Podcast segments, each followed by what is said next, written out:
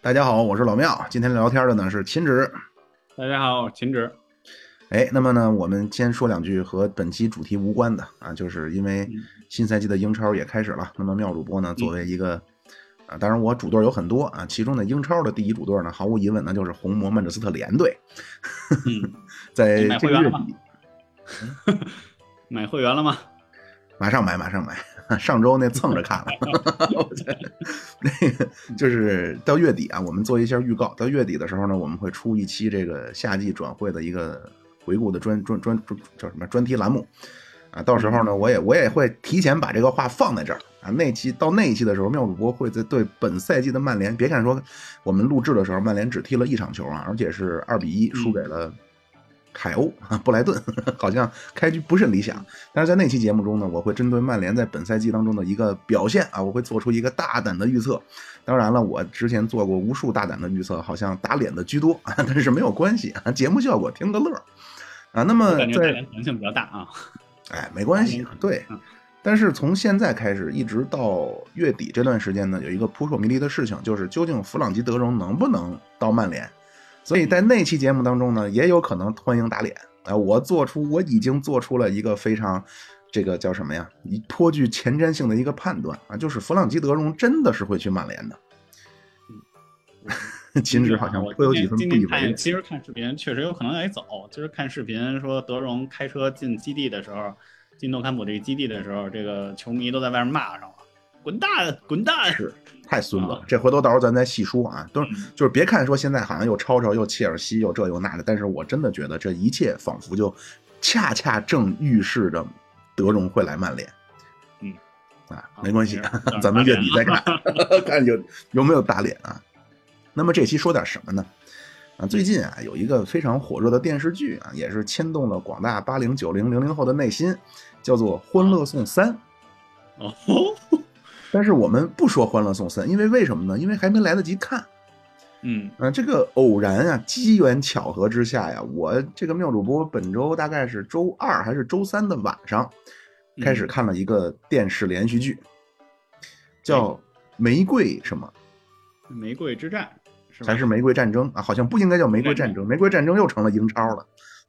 红白玫瑰之战，我觉得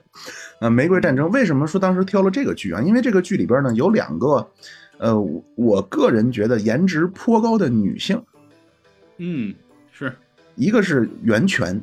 还一个呢叫俞飞鸿，那就是曾经啊这个小李飞刀的这个惊鸿仙子啊，看的我们妙主播年少的妙主播 心下荡起无数的小浪花。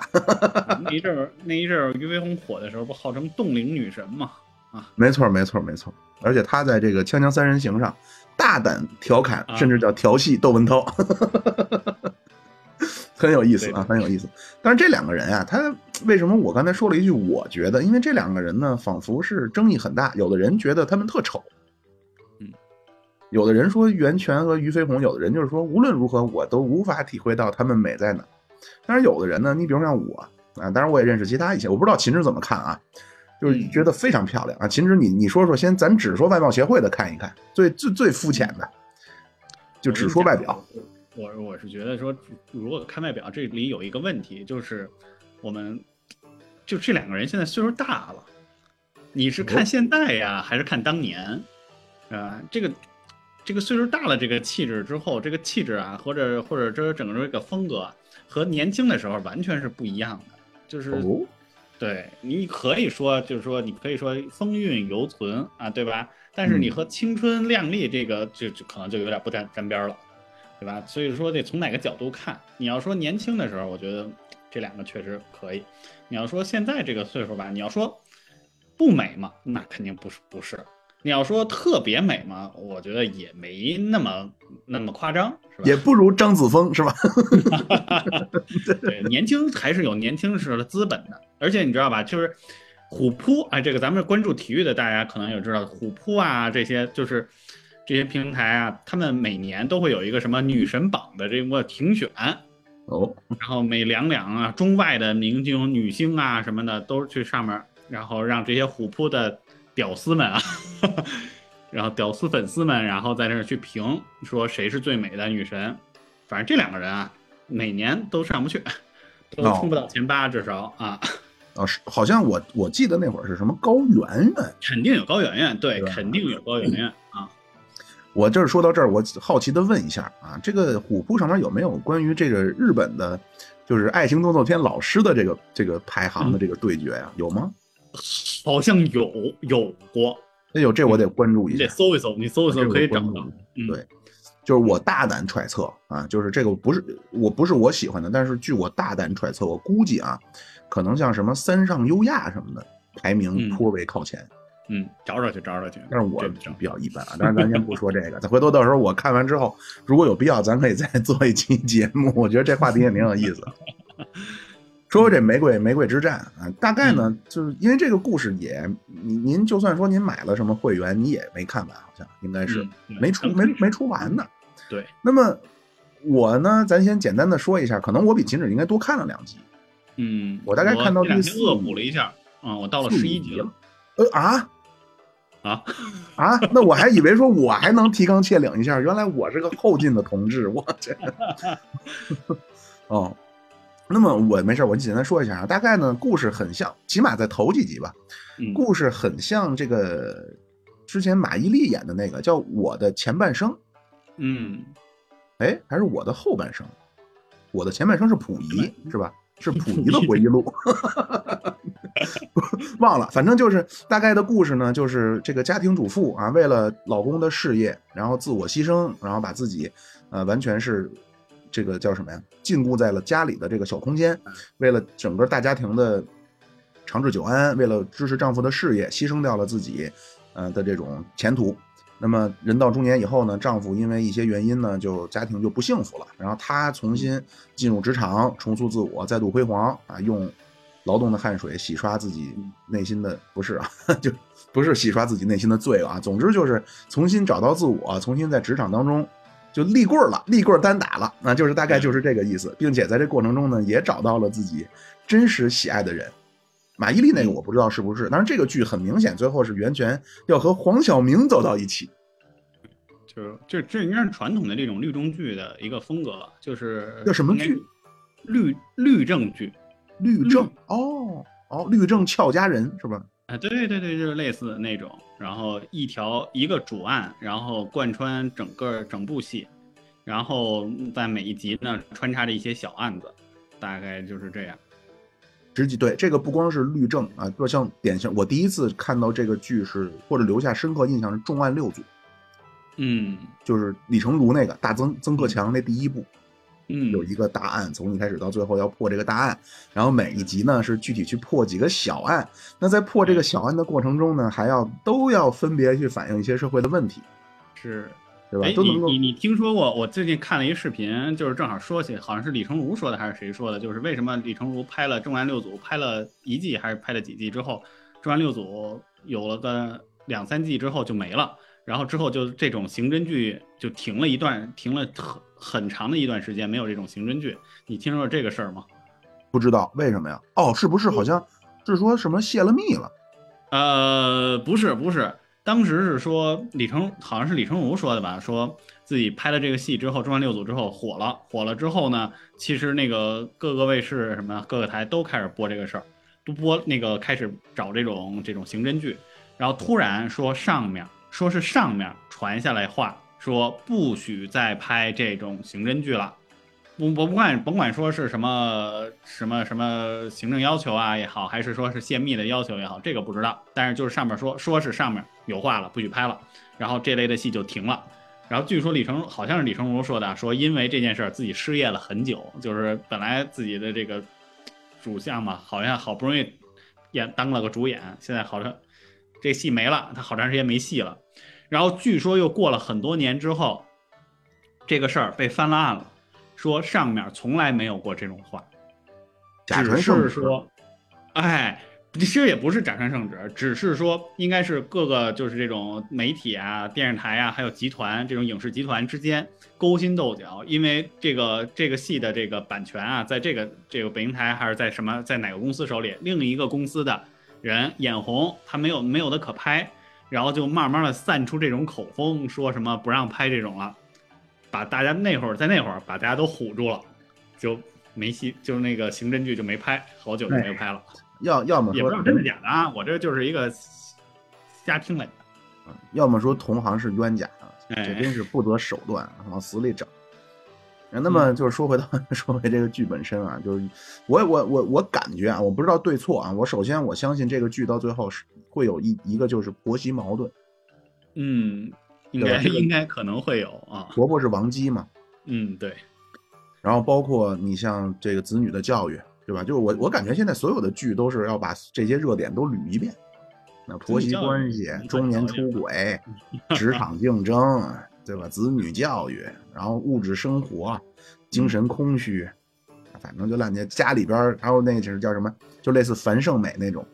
啊，就原生家庭吸血啊，反正这都乱七八糟的都往上拱啊，就这这里这里头确实还真的是有很多就比较比较贴近现实的，就比如说那个网红啊，对吧？有网啊红直播、直播打赏，对吧？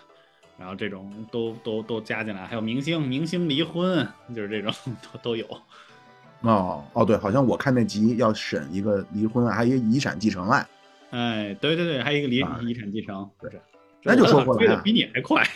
啊，对，说回来，就是为什么说这为什么跟秦指书想聊聊这个？因为看到这个剧啊，我突然一下，我内心中萌生了一个巨大的问号。嗯从问号呢，很可能就转换成一个叹号，是什么呢？就是我不知道大家看没看过很早期的一个剧，叫《拿什么拯救你我的爱人》。嗯那个剧呢和这个剧颇有几分相似，就是印小天印小天演的这个小律师啊，爱上了一个女模特，那么他呢嗯就要去帮女模特去破案。当然了，女模特帮让帮他帮破这个案，实际上是为了救自己男朋友，等于他就嗯完全是当了一个就是舔狗工具人儿嘛。嗯啊，最后舔到最后一无所有啊，大概就是，当然剧情是很扑朔迷离的。然后呢，还有一个案子，还有一个剧呢，我印象也很深刻，是郭富城和于南和孙红雷演的一个叫《全民目击》吧，还是什么呀？嗯就是反正就是那个，大家也知道我说的是什么。那个里边破案的是谁呢？孙红是那个这个叫郭富城演的一个检察官。嗯那么还有一个还有一个剧呢，印象深刻的呢，就是咱们的重案六组。前面提到这个重案六组，那重案六组里破案的是谁呢？是这帮警察。所以我内心呢，这个大大的问号来自于什么呢？就是究竟在咱们的中国，破案是谁的事儿，是谁的本职工作？咱不说说朝阳群众说你没事儿搂草打兔子，这不算。你就是说正常来说，这是谁的本职工作？我我不太明白。而秦止呢，据说是在法学当中，起码人家科班是学这个的，啊，我今儿就胡说八道了。没问题，一贯不负责任，一贯被打脸。给我们讲一讲秦志。就我我这也是啊，我这也是时隔十来年了啊，就是才回顾了一下之前学到的东西。如果说的不对啊，大家随便喷。我今天就想起一出是一出了啊，想起什么说什么了。就刚才妙主播说的这个问题啊，到底谁是这个谁是这个探案的？其实这个事儿啊，我们要往专业了说，这就是谁到底谁有这个侦查权。对啊，这谁有真正的侦查权？谁有？这得分案子，这个事儿分案分案件的类型。常规来说啊，有侦查权的有这么几个，有这么几个机关，检呃检察院，检察院是有侦查权的，检察院、公安机关，然后国家的那种安全机关，然后或者军队内部的这个侦查部门，但是他们的侦查权是有限定范围的，比如说公安机关常规的刑事案件，这种刑事案件的话，都是公安机关的侦查范围。刚才说检察院，检察院本职本职工作其实不是侦查这种工，但是因为侦那个检察院内部是包含这个反贪局的，所以涉及到机那个国家公职人员的渎职啊、贿赂啊这种这种反贪啊，它是有类似这类案件的反贪局的这种侦查权的。人民的名义，哎，对，你说对，就是那个陈海儿，陈海儿，还有后来那个侯亮平，他们为什么？他们其实是反贪下面的侦查，但是刑事案件跟他们侦查跟他们没可没有关系啊。然后刚才还提到了，比如说那刚才说的那个国家安全机关，就是安全局，类似安全局的，就是涉涉涉密呀、涉国家安全的这种的侦查是他在他们这个咱们就不我我就不懂了啊，这个我就不提了。还有一些，比如说那个军队内部的这个侦查，就是军军队的相关的一些事件，这个我们就不提了。常常规的基本上就是检察院和公安机关这两个地方的侦查。然后如果是刑事类似，如果刚才像咱们刚才提到，就是咱们看的这个剧里头的。比如这种刑事案件啊，如果是侦查，那都是公安机关的事儿。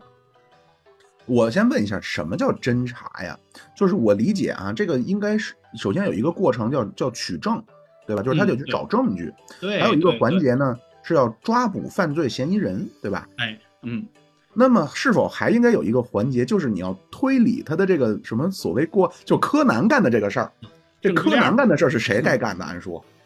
实谁都能干，就是这个事儿，你你你要有说权利，说说白了，这个事儿谁都能干。你说推理案情这个事儿，其实我知道妙罗为什么会产生这样的一个，呃，一个叫什么迷思，就是你会看到每个剧里头，这个尤其是律师一直在干这种推理案件的一个事儿，对对，检察官也在推理案件，然后这个法院呃就是公安也在推理案件，对，是这样的。就是这个事儿，就是说白了，就是大家站在的立场不一样。就是因为刑事案件下面侦破刑事案件，就是应该是，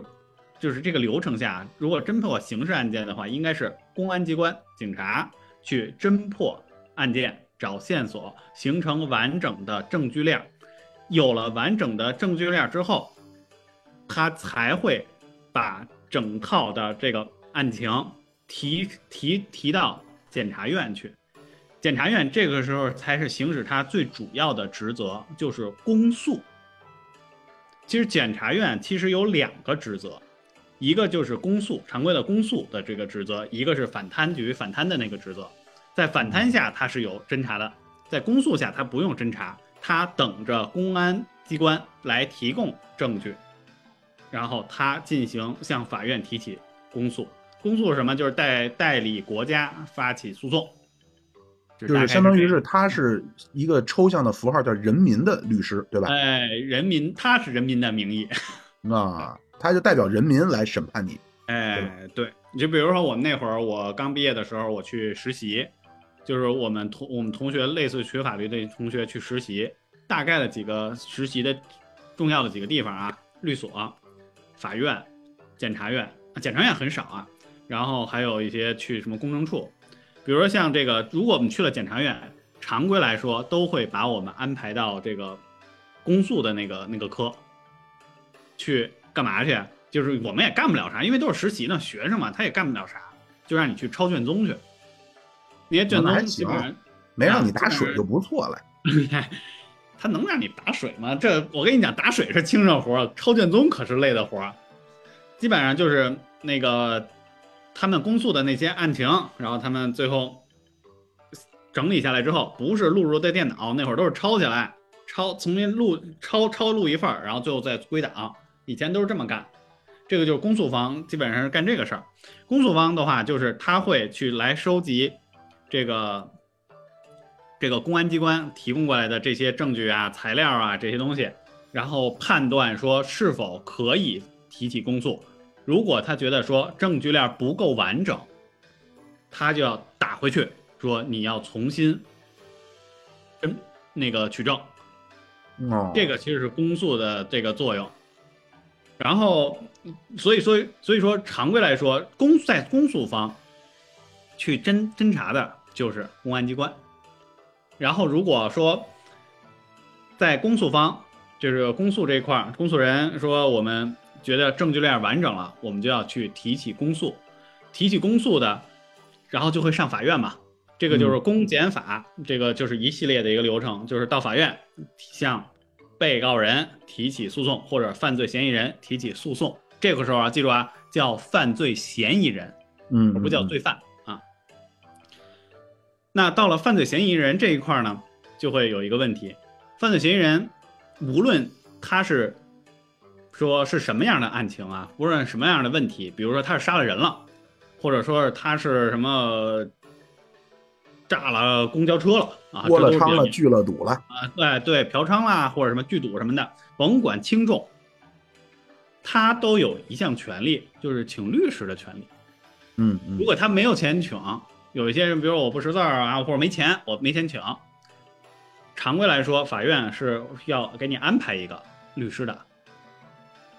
然后这个律师在这个抗辩的这个过程中，他需要做的事儿，其实就是我们现在在看这个剧的时候看的事儿，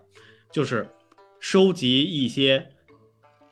没有就是细枝末节的对，也不是说细枝末节，就是收集一些对这个被告人方有利的一些证据，然后在法院上去抗辩、抗诉，基本上就是这样。所以你感觉上他在查案，其实他只是在收集证据。哦，哦，那所以说就是咱说回到那个孙红雷和郭富城演的那个剧，嗯，就是已经如果上了法院的话，在被告方的这个律师那块，如果他拿出非常有力的证据的话，这时候确实存在着一种可能性，就是比如我手里有一个惊天的大叫什么呀证据，我是可以直接交给检察检察官的，是吗？呃呃，你说是谁有一个证物交给检察官？比如我现在是一个隐秘的证人，我在隐秘的角落哦有一份隐秘的证据，我这嗯我你如果是原告方，你肯定是交给检察官嘛；嗯嗯嗯，如果你是被告方，你肯定是交给被告方的律师嘛。明白了，那就捋顺了啊。那所以我的这个疑问实际上来源自于无知。但是那个啊，但是那个那个，我觉得全民目击那个案子有问题，那个那个电影好像有问题。其实不应该是郭富城去查案，他为了就是制造这个两个这个对立关系嘛，他不会说再多加一个角色，他就是为了让于南和这个郭富城这个之之间对立矛盾嘛，三方矛盾嘛。于南是于南是这个孙红雷的律师，对不对？对，对吧？我记得没错吧？那个电影儿的律师是孙红雷啊，对，女儿女儿的律师，然后孙红雷其实是替他女儿那个顶案了嘛，然后郭富城是检检方检检察官，但其实逻辑上讲，那个啊不不是逻辑上啊，其实就是说，当时如果云南这边找到了特别有利于，比如说孙红雷、孙红雷或者孙红雷女儿的一些证物的时候，然后法法院说你们要不要说延期审理，或者说再去去检查检方要不要重新去找证证据的时候，这个事儿不是郭富城的事儿了，郭富城要把这件事情打到公安机关，谁给我提供过来的这个案件，哎，你去接着查去。明白了但是为了这个电影，就是为了制造三方矛盾，就不要再多多加人了，所以就是他们仨，然后郭富城就一直在找，对，其实是这样这种情况。我的说到这电影啊，就是有一位这个前咱们的，他也不算正经的法院中人了，但是他老前辈啊，原来八十年代在法院工作过，他跟我说了一个这个剧最大的一个问题，嗯说检察官就郭富城那个角色，嗯，检察官是绝对不能留胡子的。哦，你看他的角度相当之犀利哎。刁钻。第一不能留胡子，第二一个呢，就是他跟我说的啊，就是当然这可能只是在八十年那会儿。嗯，他说，在中国的这个法庭上边，基本上这一套流程，你可以理解成就是按部就班的、照本宣科的，按照就类似像彩排好了的，你就谁说什么谁说什么，就走个流程就完了，嗯。并不存在说像电影里边那么的波澜壮阔啊、力挽狂澜啊，这个乾坤聚首、扭转乾坤，没有这些。嗯，就是中国的这个司法体系啊，好像就是不像我们看的以前看的那些什么 TVB 呀、美剧啊，看的那么的，就是这种律政剧这么的感觉惊心动魄。人又是取证，然后又是像就是这个律师啊，站在这个法庭上侃侃侃而谈，然后说动了法官，说动了陪审团。然后让大家都认可你，然后可能在法庭上当庭翻案，对吧？这种情况在中国可能不太有这种情况，而且中国好像也没有这种陪审制度。中国就是法官有一个人民陪审员，有一位人民陪审员啊，是干嘛应该是法法庭上应该是坐三个人，一个是法官，一个是副副的副手啊还是什么，我我我忘了，还有一个是人民陪审员。人民陪审员基本上就是代理人民来发表意见的吧？然后这个你了解这个人是怎么出来、怎么怎么选出来的吗？还是怎么指定出来的呀？指定的，指定的，不是那种，不是说像美国那个还可以去到大街上去挑，美国那个你可能清楚啊，公中国那不是。然后我我这个事儿啊，大家随便喷啊，我就是我我的认知啊啊。然后呢，我我记得我上学的时候啊，我们学校的时候，我们自己设立了叫模拟法庭，这是很多这个就是有那种法学院啊，这个这种的法学科这种这种专业的都会有可以设置这种的。我们还专门弄了个模拟法庭。有一年啊，我们我就一是为什么想起这个事儿呢？就是因为说你你说起这个，就是很多这个庭审的这个过程，就是照本宣科，然后就是走一个过场。当时我这个那会儿啊，我还没大几，大三，大三的时候，然后我们说模拟法庭要组织一次模拟辩论，然后就是取这么一个案，走走这么一个案件，然后让我们班呢，请我，请我来作为，罪犯，哎哎，你说对了。真的，请问 扮演被告方这个的罪犯，然后我们班的班长作为我的辩护律师。然后呢，这个是于属于一个刑事案件。我为什么对这事儿记忆深刻呀？这是一个刑事，类似于刑事案件，是我对这个原告方啊实施了抢劫的一个行为。有我在说大街上对人拿刀，向人就是抢劫，你也去过唐山呢？哎，别别瞎说啊！啊，然后这个原就是你知道吧？这个大学生嘛，其实就是大家也不是什么都是特别好的，就是那种我们说班长啊，有很多好这种所谓的好学生啊，能做到什么呀？就是照本宣科，真的就是照本宣科是，准备好了材料，上上上去之后照着稿，照着念。我越听越不对劲儿，我说你这不是，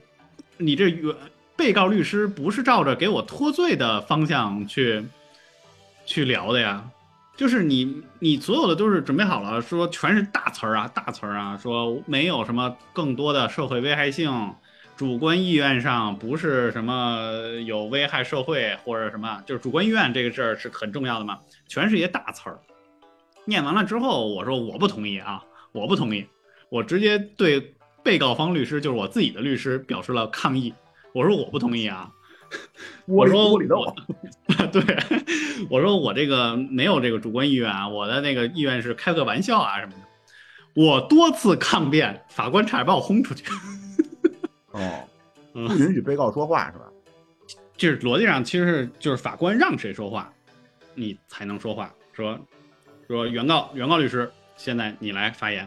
被告律师，现在你你可以向这个那个原告提问发问提问，或者原告律师你可以向被告或者被告律师提问。然后这个被告你现在有什么想说的？他让你说你就说，他不让你说出去。你要再说话你就出去，就给你轰出去了，啊，都是这种情况。啊，这个我但是呢，嗯呃，没，我嗯插我插一段啊，亲子，就是我看到一个这个真假我不知道啊，我也是书嗯本上看到的，说就是在从英国的，可能是从英国的法庭开始的，是嗯怎么着呢？是比如说咱们两个是原告和被告的律师，嗯不是说咱们两个辩论，嗯是我跟法官说什么什么，你跟法官绝对不能让咱俩正面交锋。啊这个很像什么呢？很像在牛家村当中，这个这个什么呀？尹志平和那个谁呀？就程瑶家那个老公，我忘了叫什么了，一时嗯就是谁的那个那个陆陆成风的儿子叫陆什么来着？陆无双，呃，不是鲁，不是就是就是那两个，就是一个是黄黄药师的门人，一个是江南七这个这个全真七子的门人，双方都哦对灶王爷说话，但是其实是双方在暗自交锋的。其实这样的一个嗯。好处是不容易引发双方的正面矛盾。嗯，其实其实你说的是对的，嗯，你说的是对的，就是就是不管是英国还是中国现在这个司法体系，就是都是其实都是都是说给法官或者说给陪审团听的，他只不过就是借着说你有没有问题，我来问我来问那个，比如我问被告，我向被告提问题，让他露出马脚，然后嗯。让法官或者陪审员听出来哦，我觉得你说你确实有问题，然后才能认可你。对你这个说的是对的，嗯。啊，然后这还有一个问题啊，这也是从这个剧里边我的一个疑问，嗯就是究竟这个律师，所谓这个律师在庭上的表现，因为袁泉他作为一个呃多年离开职场的一个，就是嗯回来，实际相当于是一个职场新人了。第一次嗯踏上这个法庭啊，站上法庭也是无比的紧张，又打翻水杯，嗯又擦破草稿。嗯就是嗯如果说一个律师的表现就打引号的很蹩脚，真的会嗯对这个案情引发，就是会对这个案情的判决带来重大的影响的。说实话，在嗯中国啊，没戏，不太会。没没什么关系，就是念。中国啊，其实就是念。你也准备好了，你只要有证据，你的证物足够明确，你就上场念就够了。你看最近的那个案子，就是有一个比较重的大案，劳荣枝的这个事儿，嗯杀人啊什么的，故意杀人。劳荣枝在庭上，法官说：“你有什么想说的？”这个劳荣枝这女的说：“啊，我这个人心很善的，我连杀鸡都不敢看，我都不敢，我从来连连这个杀鸡什么的我都不敢，我怎么可能杀人呢？就是这些。公诉方直接说，就你这个就是性质恶劣的一起杀人，这个这个就不杀不足以平民愤那种那种说法。嗯，就不用你其他都没有，你证据摆在那儿了，证据链是完整的，说什么都白搭。在中国基本上是这样，嗯它不是那种，就是它和美国的这种司法体系是不一样的，就是你知道，这是一个是英美法系，一个是大陆法系，对，对吧？这个两法嘛法法系是不一样的，然后它整个的体流程也是不一样的。嗯在中国就是基本上就是法官，你能说法官一言堂吗？也不好说啊。就是人家有一个人民陪审员嘛，就是几个人一商量，然后觉得你证据充分且完整，我就能给你定罪。他不不需要你，比如说法官对你有同情，或者不需要说陪审员同情了你，觉得说你是对的，就是所以他不看你的发挥，临场发挥。就比如说在那个美国，经常有这种就是法官在这个庭上力挽狂澜，然后以自己的魅力，然后说动了整个陪审团，陪审团一致觉得说，比如被告方是是是情有可原的，所以无当庭无罪释放这种情况，在美国我们听起来好多是吧？在中国是不应该是不太现实的。嗯，而且顶就是多顶多是啊，顶多是你这个你的证据充分，就是比如被告方，呃，比如你证据也找的也算充分，然后你从一些其他的角度引申，比方说有的时候说啊，她是一个抚养几个孩子的母亲，然后。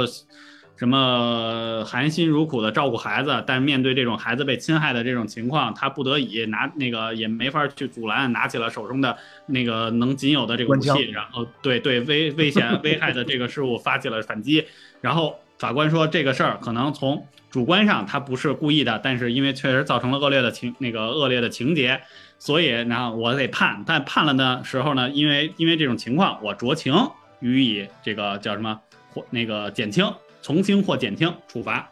就是可有可能有这种情况。啊。嗯，就是我看到哈，就是美国那边他律师为了去争取，呃，被告就陪审团对被告的好印象，他甚至都会嗯。告诉你穿什么、戴什么眼镜对对对对，啊，因为这个就刚才你前面说那个啊，这个肯定嗯。我我估计我也没有那么的了解了，但是简单的说，就是在英美法系的法庭上判你有罪没罪是陪审团说了算，是的，但是在中国或者说咱们这叫大陆法系呢，是法官说了算。对，而这个法官是什么人呢？法官是一个经过了多年的严格的学术训练的一个专家，一个权威，嗯由他来说这个事儿你有没有罪，以及我该怎么判你。但是在英美法系呢，因为他有这种经验主义和自由主义的传统，所以他们嗯看来呢，这个事儿的是非对错不应该是由专家来说了算，应该是由嗯最代表一个社会的。最普世的一个价值观说了算，所以这个陪审团绝不能找什么法律的博士，什么多年对。从业的律师，必须得找最普通的，什么红脖子，啊，就是普通的白领儿，呃，一般的劳动人民，呃，由你来说这个事儿对不对？这个美国的嗯。陪审陪审团陪审制度啊，就是我因为以前看过很多这类的小说 啊，我也没看什么太多专业书，看过小说。然后他们的陪审团的选择啊是报名，是报名，就是你就是比如说我就是这个地区的这个法院，那么就会有这个地区的这个相关的居民，然后去报名说，我愿意成为这个陪审员。好像不是，秦志，这据我了解不是报名，是你是这个国家的公民，你就有义务成为陪审员。哦，但但是你选谁呀？你选谁呀？你得先报名挑选，随机挑选，你还选上，你还不能不去。哦，我看的那个是这样的，我看的那个当时是这样的，就是这个地区有这么一先有先是有这么一批人去报名，报名了之后，比如我报了一百个人，然后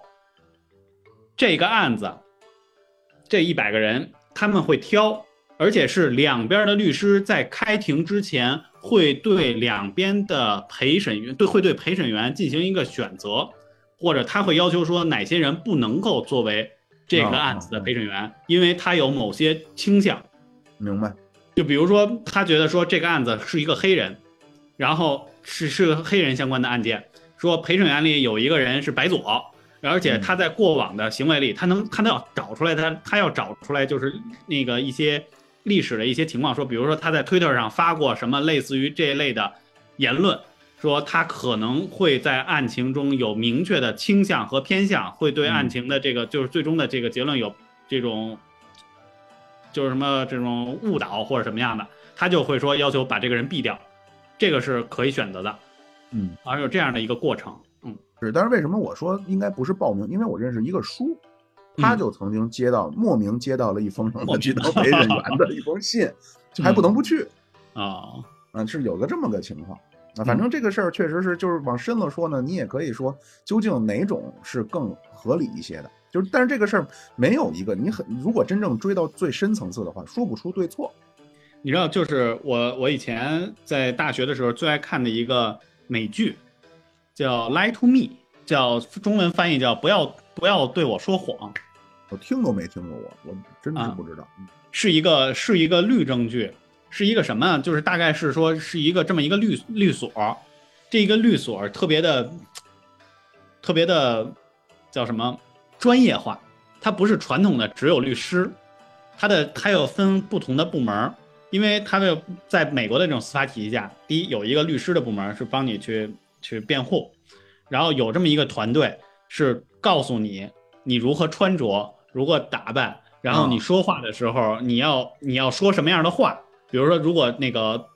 他们会预设很多的这个对方法官的这个问题，不是法官，对方律师的一些问题，然后你要怎么回答？包括你在回答的时候，你用什么样的措辞，你用什么样的语气，然后用什么样的语言？然后这个这个戏的主那个这个戏的主角是一个叫一个叫微表情学家。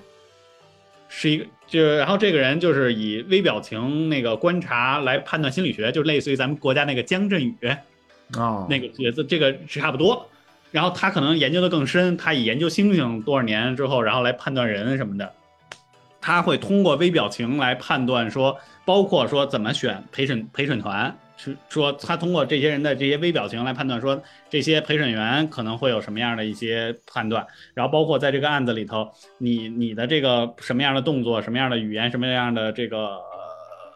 呃表情啊，什么都有可能会影响他们。然后这个案子里，因为我们为什么就是看这个戏就是记忆挺深的，因为这个戏里就有一段就是就是有一个小女孩，然后她在庭上。然后那个在这个出庭之前的时候，他们的这个律师这个团队就告诉他说：“你在庭上不能哭，千万不能哭。如果你哭了，所有的陪审员会认为你是在借用哭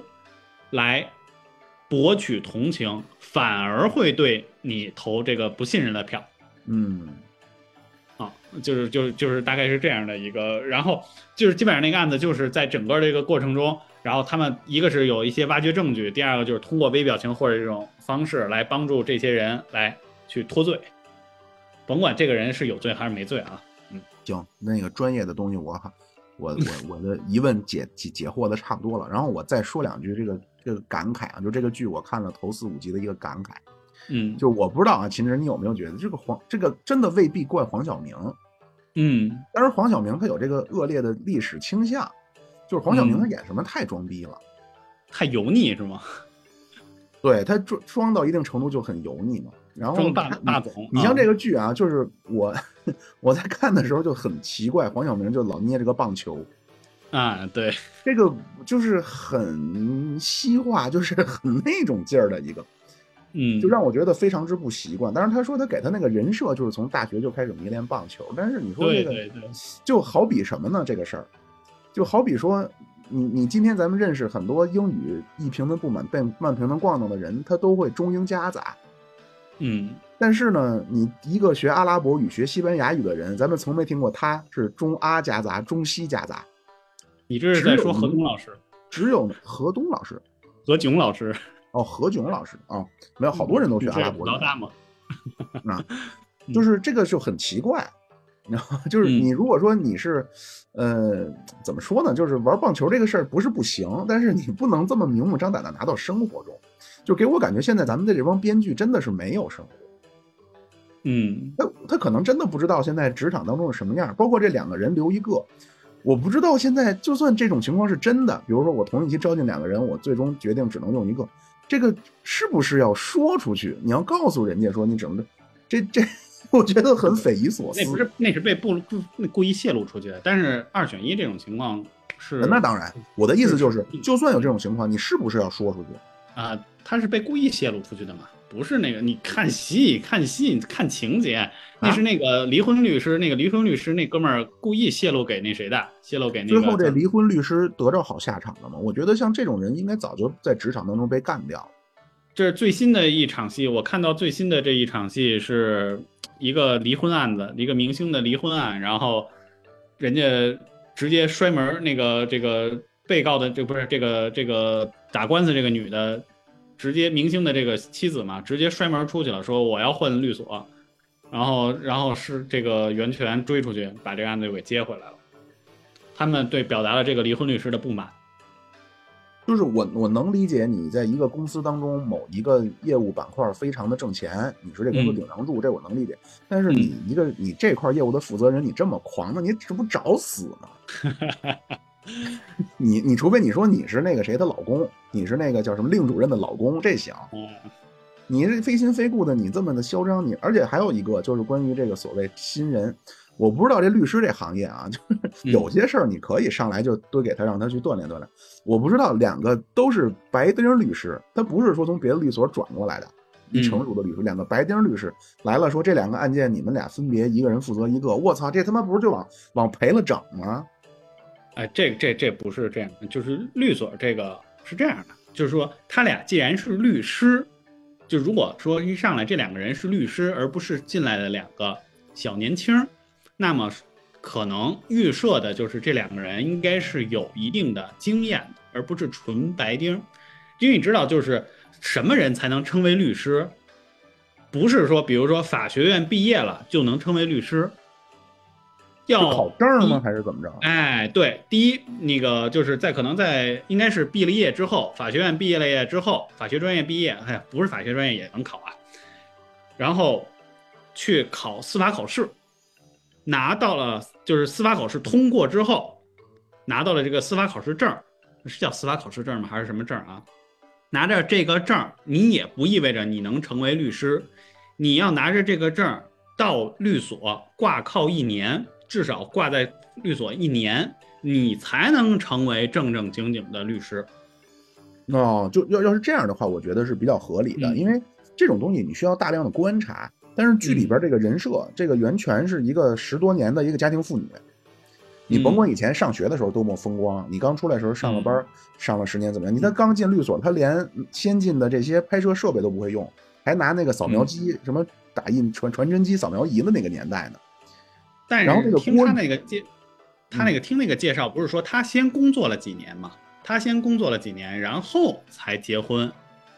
然后不不是说然后才为了孩子，然后才辞职，所以应该有一定经验。是我明白，但是你那个经验，那时代的这么快的更新换代，你早就应该被淘汰了，你应该重新再学习学习。就你刚才说的那个，在这儿你见习一年，就或者叫挂靠一年，这个是合理的。但是像他这个剧呢，就是袁泉相当于就是个白丁。你让一个十年没上过班的人，你让他重新回到他曾经的战斗过的岗位，他肯定适应不了。另外，郭宇那个角色，我我忘了叫方旭，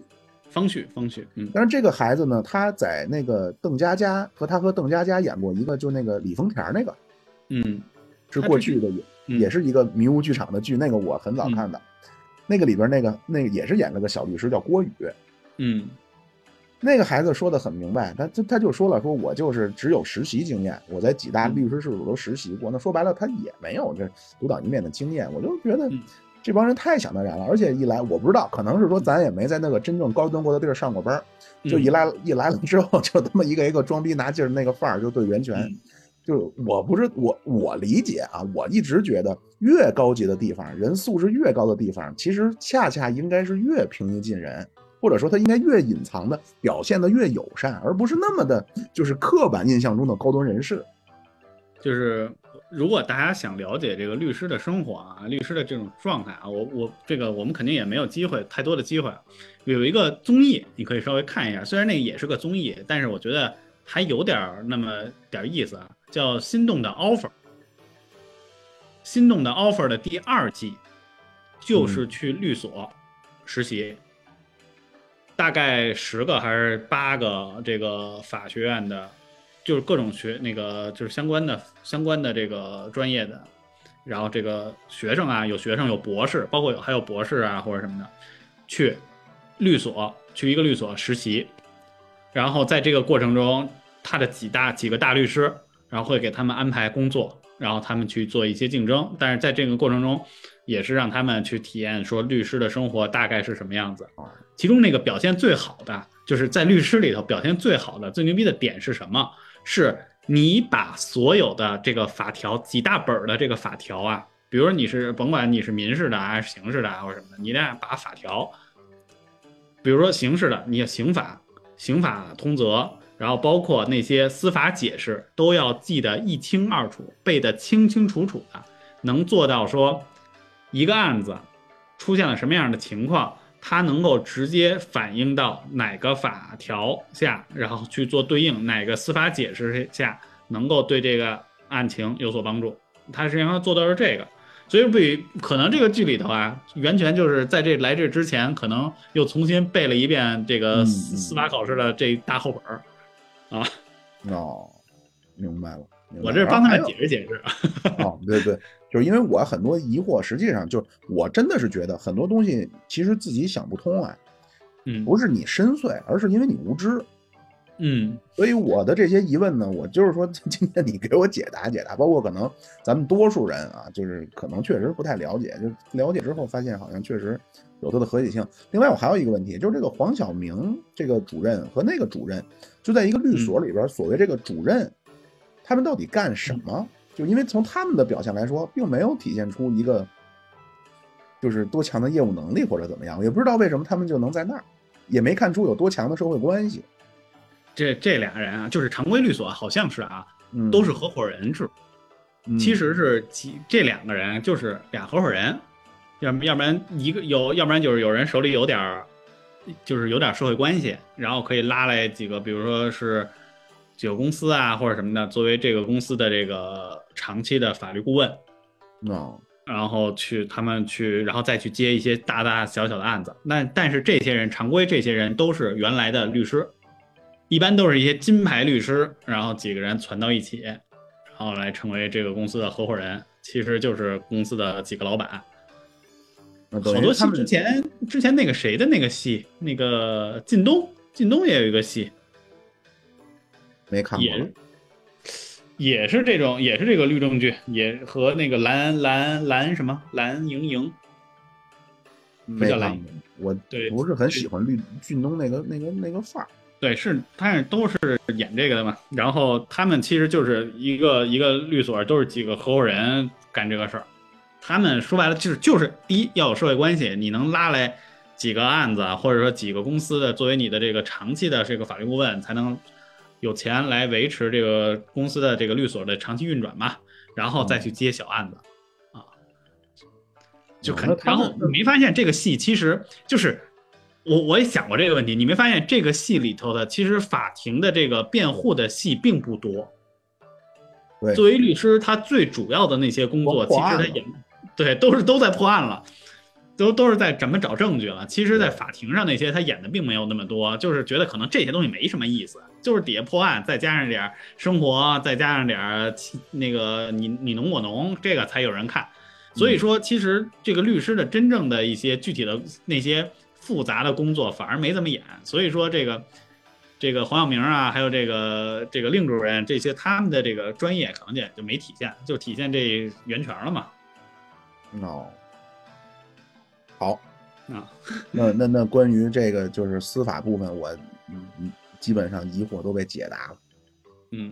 那 那秦志还有什么想说的没有？针对这个剧，因为毕竟您比我多看了一倍呀，说出来。我就多看了几集。嗯，然后这这因为正好说起这个司法，就是中国的这个这个法律体系啊，就是呃说也不是中国的这个，正好我前几天看了这个几个短视频，是美国的，这个我也跟妙主播请教请教啊。就是我前几天看了这么几个短视频，是美国的一些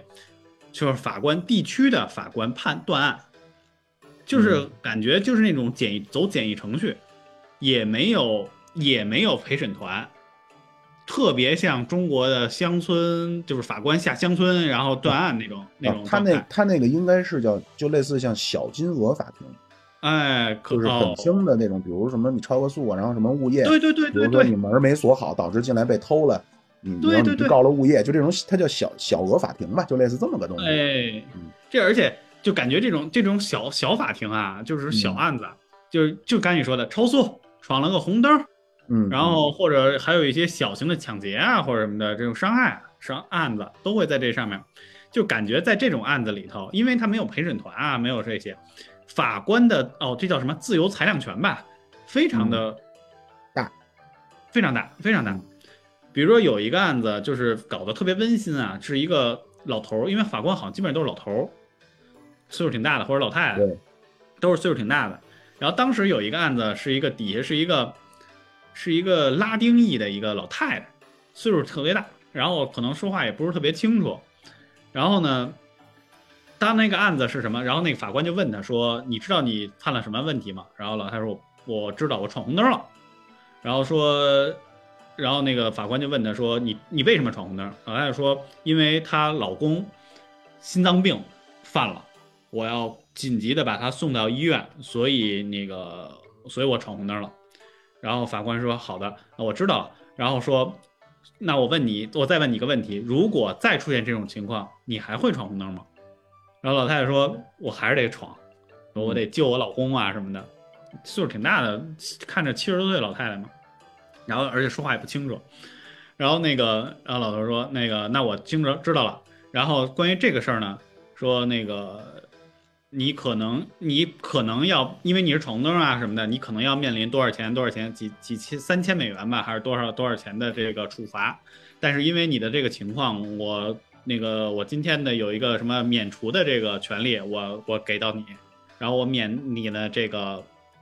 因为你的这个情况，我特赦你，相当于特赦你这个，我就不罚你了。嗯。然后，然后特场面特别温馨。然后那个老太太走，然后说感特别感谢嘛。然后走走了，然后又又跑回来说 I love you，然后那种的，然后感觉场面特别温馨，就是这种情况，就是感觉他就特别大的自由裁量权。还有一个案例也是，就类似于这种，就是一个小女孩有在小女孩然后被判了，然后在在法庭上，然后她是一个故意伤害。然后，但是那个小女孩在整个在庭上，无论是法官说话，还是那个她的律师给说话的时候，那个小女孩，一个是表出表，无论是表情还是身体她的状态，都表达了特别的，就是对法官的不满或者是那种嘲笑。然后说，然后，然后，因为她本来就是一个比较不算特别重的一个故意伤害，所以法官说，那我判你大概是三个月的这么一个监禁。然后那个人就小女孩就特别开心，然后就哈哈的一笑，然后就说啊，等着我出来吧什么的。然后那个就往回走，刚往回走，那个法官把他叫回来了，说你回来，说你在刚才法庭的现在，你刚刚在法庭上的这个行为，我认为你是对我们的这个法庭的这个蔑蔑藐视啊什么的蔑视，所以我决定再加重啊，然后你你的刑期要要增加到六个月。然后那小女孩当时就不干了啊，在那叫唤，然后说：“因为你现在，然后如果你还不认为你有问题的话，我现在把你的罪定到了一年，嗯，就是增加到了一年，就是那个监禁的时间增加到一年。他的那个律师当时都不说话了，律师就说你别说话了，你别说话了。然后那个小女孩当时就哭的不行了，那也没有办法了。就是我不知道这种情况，说在哪美国这么的，就是法官有那么大的权利啊。那故意伤害那我不知道，但是就是你嗯。像那种小额法庭那个，就是有一个系列，这个也很火，我看过好多，就是嗯。听口音是东部的一个老头儿，嗯，那他们那种对对对。对，就经验主义嘛，肯定是岁数越大的人见识越多嘛，而且他们那种就判例，不像咱们这儿是看法条，你违反了哪条有罪没罪都给你规定了，他们那边有罪没罪嗯。其实都是陪审团，然后如果出现类似，他会想起来哦多少多少年前一个什么什么案子这么判的，嗯，判了多少年，所以他们非常看重法官的年龄。那个我忘了那个法官叫什么，但是听口音就是典型的东部口音。他呢嗯。就大量的处罚像什么超超超速啊、闯红灯啊这种，对，而且都是最终会得到一个当时呃犯法的人的一些原因啊，比如说像你说的这种啊，我去救我的老伴儿，还有比如说嗯。我的孙子怎么怎么样了，还有比如说是非常苦的这种黑人的单亲妈妈啊，养着三个孩子，每天打八个工，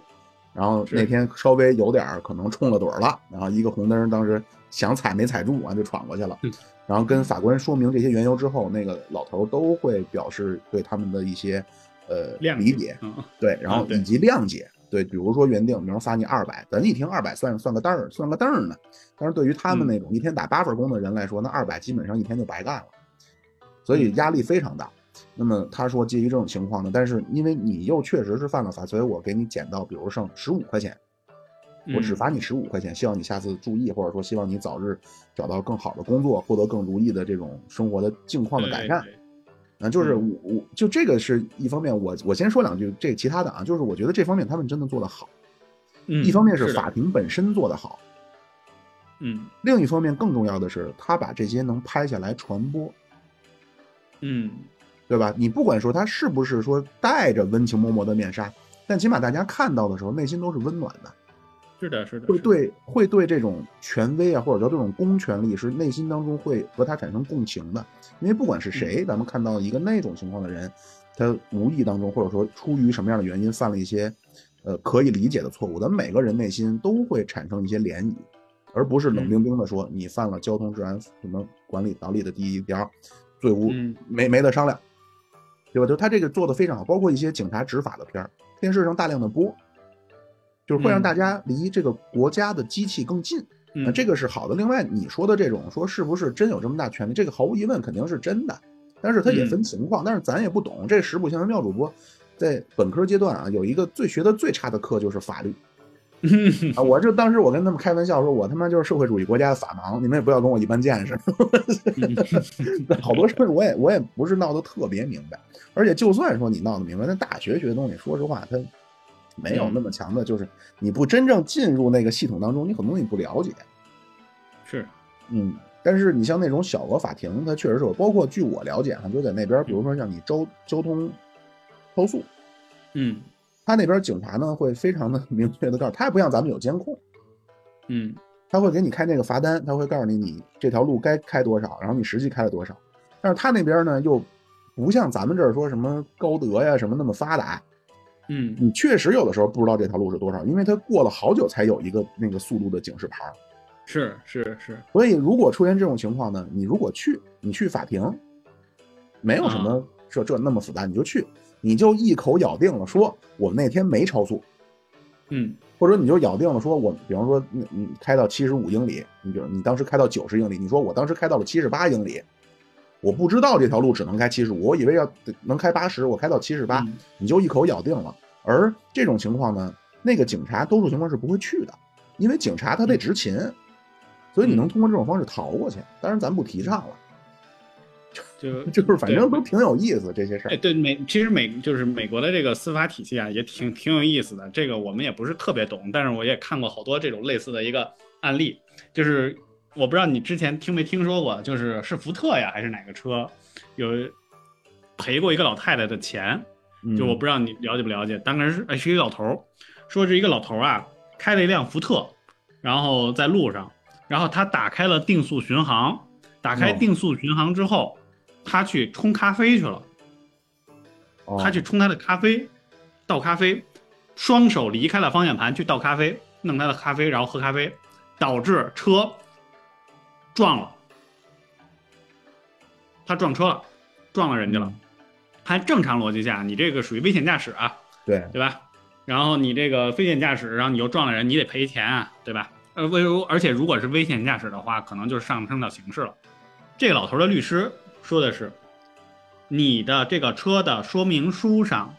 定速巡航这个明确了，就是在明定速巡航的这个说明上没有写过说，当打开定速巡航的时候，双手不能离开方向盘。嗯，所以我没有错。最后这个老头赢了，就是就是好像 就是得哎对，就是那种就是类似于就是什么法无明文规定不为罪，就是这种逻辑，就是在这个私权利下法无明那个对？就是法无明文规定就就是不为罪。就是那会儿好像也说过，就比如说在中国啊，就如果你在高速上，如果你没有看到任何的这种限速的牌子，你开多少其实都是可以的。然后如果你被抓了，如果你被拍了，不是说都可以啊，如果你被抓了，你就以说你没有明确的告知，也有过这种情况，没有明确的告知为由，然后来去申请复议。嗯然后其实有一阵儿你会发现，所有带就是你在五环上啊，你看哪儿有摄像头，哪儿的旁边是一定是有牌儿的，是什么？或者说，或者换个角度，就是说哪儿上面有哪个路段突然出现一个限速八十的牌儿，那么旁边一定是有摄像头的。，no，就是摄像头和牌儿是一定是要搁在一起的，不能说你在这儿拍了我，但是你是根本就没有任何的提示告诉你说这儿限速多少。啊哦，这是可以新申请复议的，但是现在好像不是这样了。我在五环上到处都是乱七八糟的摄像头。嗯，明白嗯。但是就就说两句，刚才你说美国那个司法体系，就是它有它好的一面，嗯但是呢，问题也很多。就是首先一个啊，就是因为这个律师的水平参差不齐，所以通过市场的筛选呢，那么就是好的律师贵。对，嗯所以就是有一句话呀，就是马克思就说呀，就是没有经济上的平等的，不可能有政治上的平等。如果犯了同样的罪，一个银行家和一个加油站的加油的小伙子，嗯，那真的，如果他们犯了同样的罪，那真的因为他们请到的律师不一样。就比如刚才您说那福特那个 的咬文嚼字那个，对吧？那他肯定就这这一般咱一般人脑子他不会往那儿想，只有那种顶尖的人他会想到那儿。咱这一般可能就都是想的就是说，呃，你就就是那意思，给你往轻罪里变，嗯，对吧？？那个剧里边玫瑰那个剧里不也有吗？对吧？同样出了一个事儿，那个郭宇的那个意思就是，咱们不要给他做无罪辩护，咱给他往轻了判。但是袁泉就不抛弃不放弃嘛，最终终于找到了证据，啊，推翻了那个假假假证人那个保姆啊，你被人收买了说瞎话。对，但是这个就是说，你你在中国看这些律政剧啊、律师剧啊，尤其是庭上的这些辩论啊，其实都不是中国的现状，可能特别更偏向于欧美的那种，就是欧美的那种法庭的那种状态。就是你法官又要找证，那律师又要找证据，要法庭上去怎么去问问那个当问当事人也好，是问那个去询问询问当事人或者询问这些证人什么的，这个特别像欧美，而不是中国中国的这种现状。嗯而且欧美，哦，对，欧美你在那边呢，这个律师啊，他真的是非常费钱，一般人你也打不起官司，特别是你说你是做买卖的，你去那之后，你可以按时间收费，对，就是你你就比方说咱这英语嗯不是非常的溜的，他不管你那个，而且他这帮就故意跟你嘀里咕噜的说一堆让你听不懂的，让你再问他，他是到那儿就拍拍表，然后就跟你说这些，嗯，然后还有一种方式是什么呢？你比如说公司之间，嗯比如你黑了我，就比如说你是通过什么什么方式我不服，你你黑了我八千万，比如说，嗯。那那律师呢就跟我说说可以，咱谈要全包圆儿，就跟装修似的全包圆 我给你打赢了，你百分之，比如说八千万，你百分之多少你给我，百分之二十吧得，这就你就跟他去聊嘛。啊因为你要是说按计时的，反正估计更麻烦。反正就是他那块儿，你一般人你打不起官司。而且还有一个不一样的，就当然对中国我没那么了解哈，嗯就是在那边呢，各种各样的律师分的特别特别多。比嗯如有的人是专门负责，就有的律师是专门负责这种交通的小碰撞的，小碰撞。你说给人怼飞了，这是大大事故嗯哦有专门的。细啊哦，对，有就比如说就是小追尾、小剐蹭啊，有他有嗯专门负责这个的，有专门负责移民的，啊，嗯有专门负责入室盗窃什么，就是跟物业纠纷的，啊，就嗯非常的细这些。但是咱们这这儿好像。咱们这儿不会有那么细啊，咱们这儿也就是个，顶多你分个离婚律师，跟个刑法律师，然后什么经济民商法的律师啊，对吧？然后